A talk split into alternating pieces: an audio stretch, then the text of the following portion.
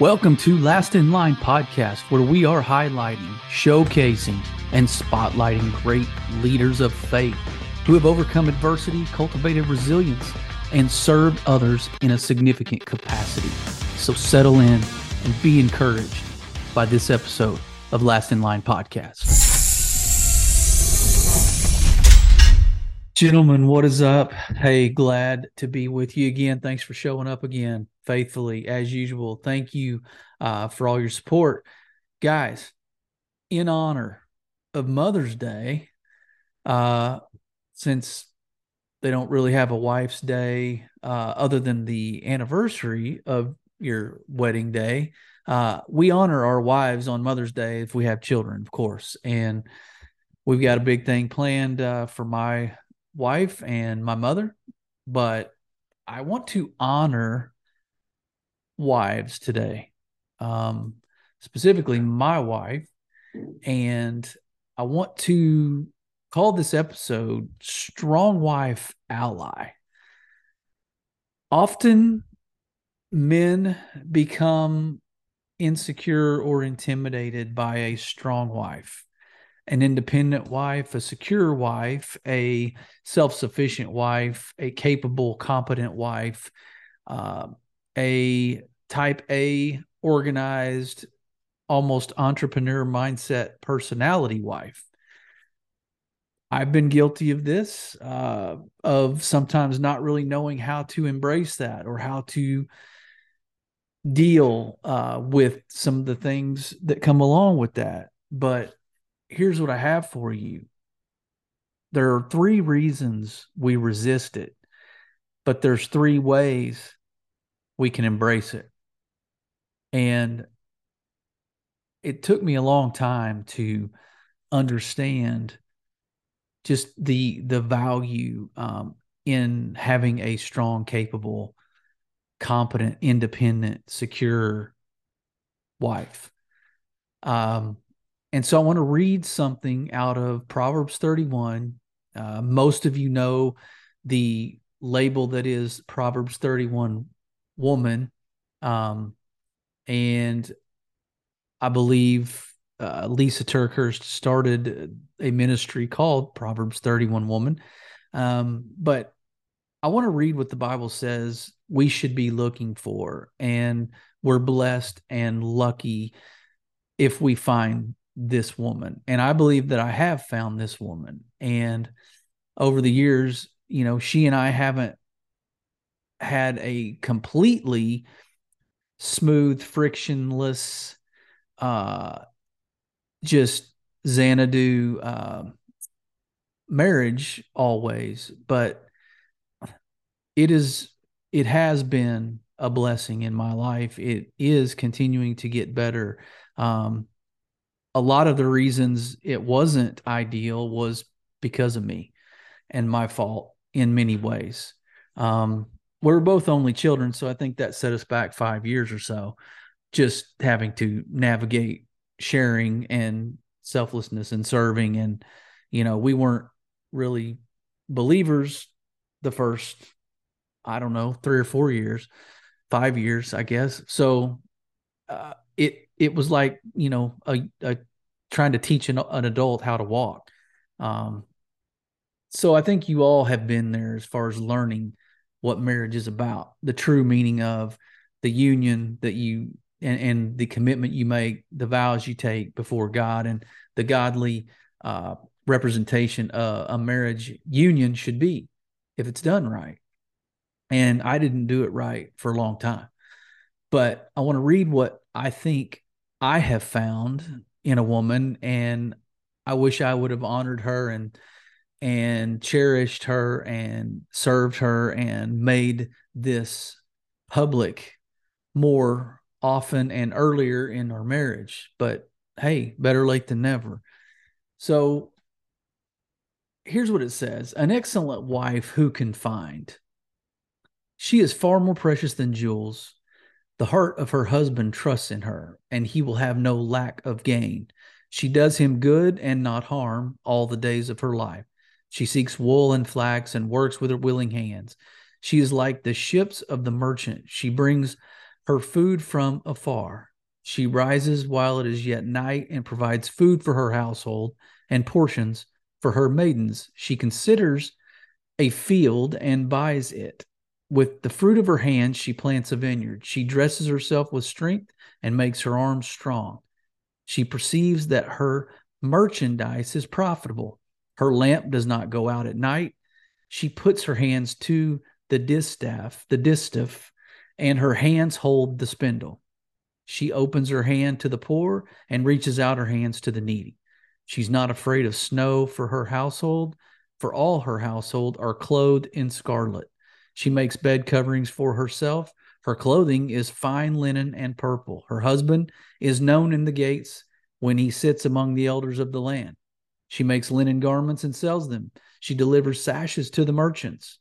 Strength and dignity are her clothing, and she laughs at the time to come. She opens her mouth with wisdom, and the teaching of kindness is on her tongue. She looks well to the ways of her household and does not eat the bread of idleness. Her children rise up and call her blessed, her husband also, and he praises her. Many women have done excellently, but you surpass them all. Charm is deceitful and beauty is vain, but a woman who fears the Lord is to be praised. Give her the fruit of her hands and let her works praise her in the gates. So that's lengthy, of course, but man, if you have a wife that is, you know, a majority of those things, obviously back in those times, there's some terminology and some references in here that don't apply now, obviously. Not sure my wife has her hand to the distaff, the distaff, or holds a spindle. Um, but I would say that 90% of these things she does live up to. And I'm sometimes I'm in awe of all the things she has going and all the plates she has spinning in the air uh, and managing, you know, uh, a liver disease and a, a physical body uh, physical struggles over the last 10 or so years still manages to get out of bed and grind and provide for the household and teach our kids two homeschooled kids and have a full-time job from home and manages to make sure that you know the, we have groceries. The laundry you know she and i split sort of but she does it mostly. Um, so I again, I'm in awe of the way she juggles and uh, the way she manages, and the way she still manages to be a good, joyful person, uh, and and finds a way to be affectionate and loving to her kids and to me. And I don't know, I, I don't think there's enough words to really go into it. And I, am saying all this because I know there's not a good chance that she will listen to this, so I don't want to get you know want to get uh, too gushy about this, but no, uh, I would tell her this, and and you know, hopefully she does listen. Maybe someday she will. She's not a big podcaster, not a big listener to podcasts. She's not a big audio auditory person. Um, she doesn't listen to books. She, you know, she can work while she's watching TV, but I don't know that she really gets what's going on on the TV while she's working. So the auditory thing is not her deal, and she's not big into podcasts.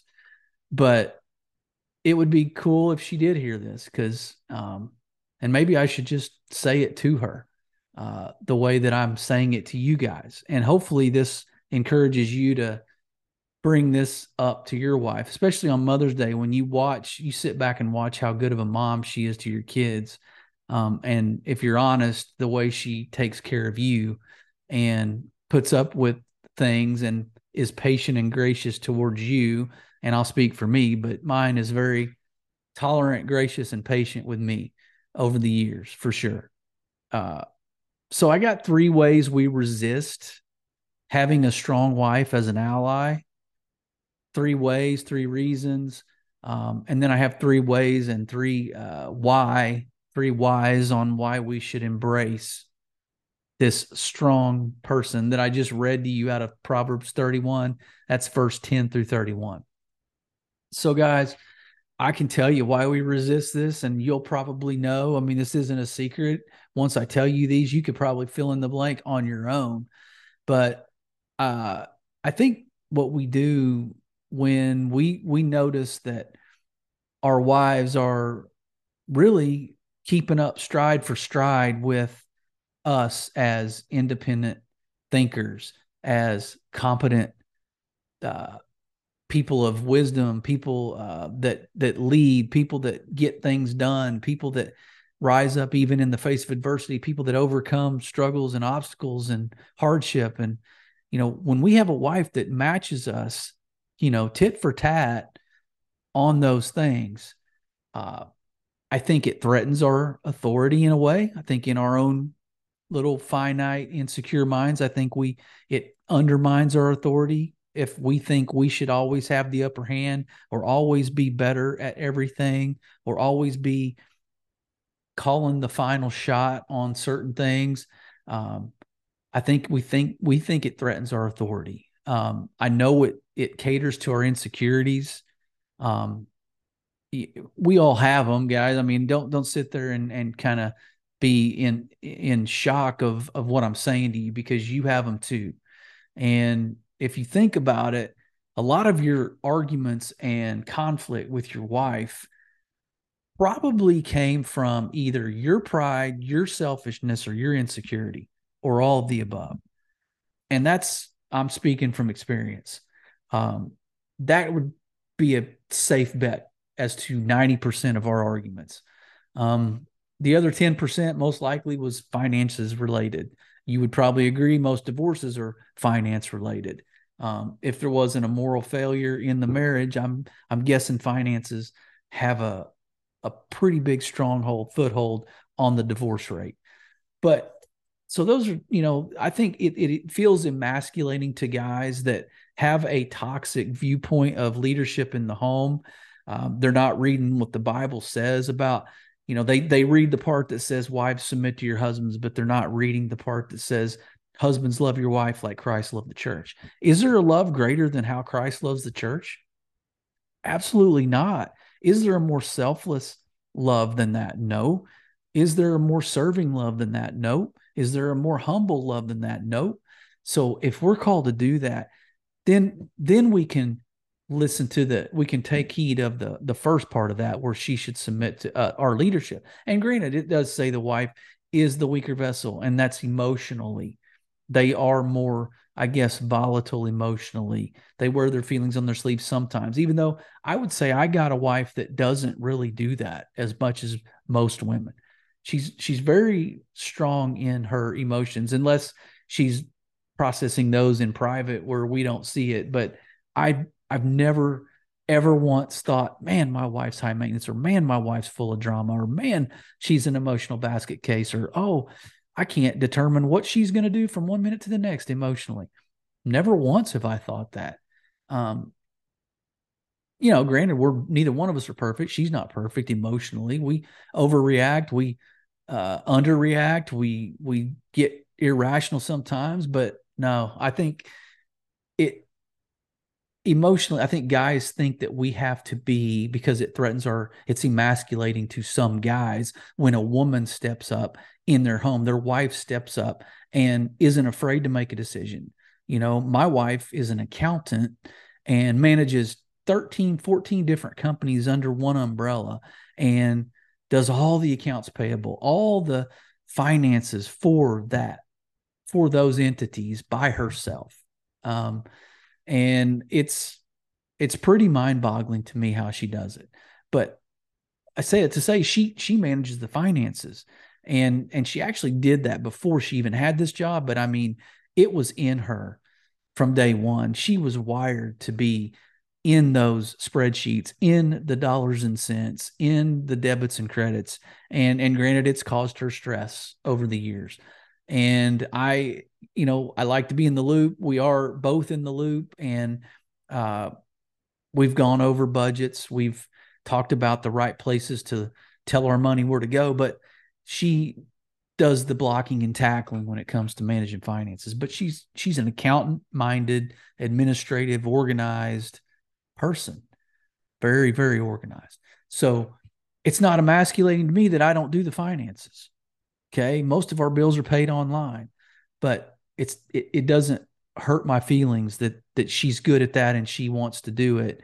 Um, so that it doesn't, you know, I, I think if you're honest, you would probably say that some of the ways your wife is assertive and independent and the way she might lead in certain situations in the past has probably made you feel less manly.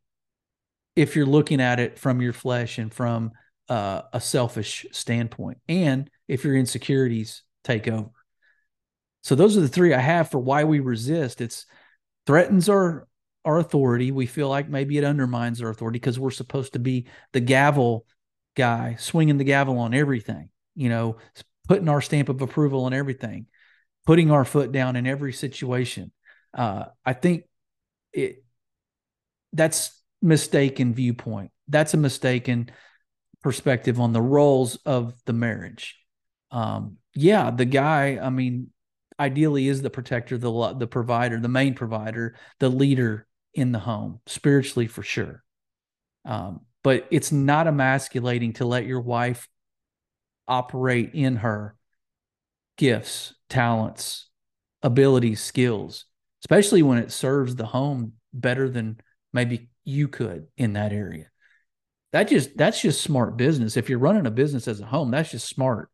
Uh, you're you're both delegating to each other's strengths, and and I think you know if we take the insecurity, the selfishness, pride out of the out of the equation, I think you could open your eyes to maybe letting your wife have some areas that you're not always good at, but you're just holding on to because you think you're the man and you're the you're proud and it's going to make you less of a man if you don't wrap your arms around every single thing. So, not saying you can't be involved or in the loop on certain things, but I think if she's better at something than you are, then I think it's just it's smart business to to yield to that. Um, so then we're going to finish this out with three ways and reasons we should embrace that woman I just read to you out of Proverbs 31. Uh, there's everything to gain by acknowledging that your wife has a lot of those qualities. It doesn't make you less. It doesn't make you inferior. It doesn't make you inadequate. It doesn't make you less of a man because, guys, they want you to lead. They want you to be the man. She's not trying to be the man. Um, but she's also not sitting in the corner with her head down, waiting to be told when she can speak or when she can go to the bathroom. Um, that's not what you're looking for in a wife, hopefully. And she's not looking for that guy that uh, doesn't lead at all. She wants a leader, but she also wants to be empowered and that's part of our role is to empower your wife to to utilize her strengths and let her walk in those or or empower her to walk in those not let her but uh bring those to light and then encourage her to walk in those if if she's not overly assertive and confident to begin with. My wife has always been pretty confident um because she's always been really good at those things. So the three reasons and the three ways we embrace okay First, we're we're equal partners in the home.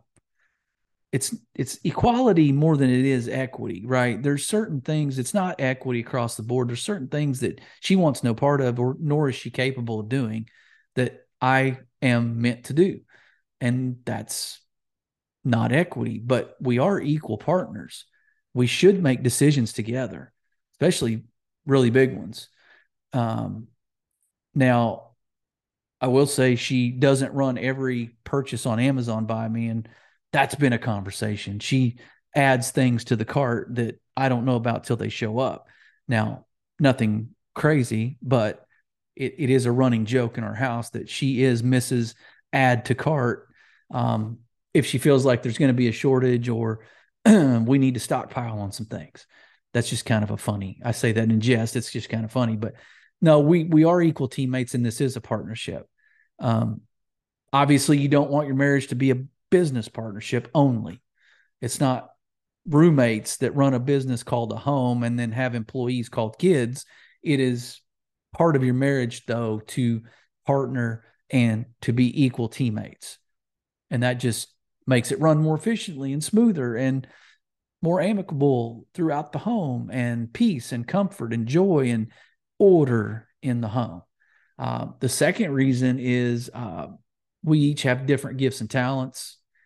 And it makes no sense for me to try to do the accounting in the home when I have someone who is an accountant sleeping right next to me. Why would I do that? That's just bad leadership. That's just stupidity. And that's going to run the, the partnership into the ground. And it's going to run the home into the ground.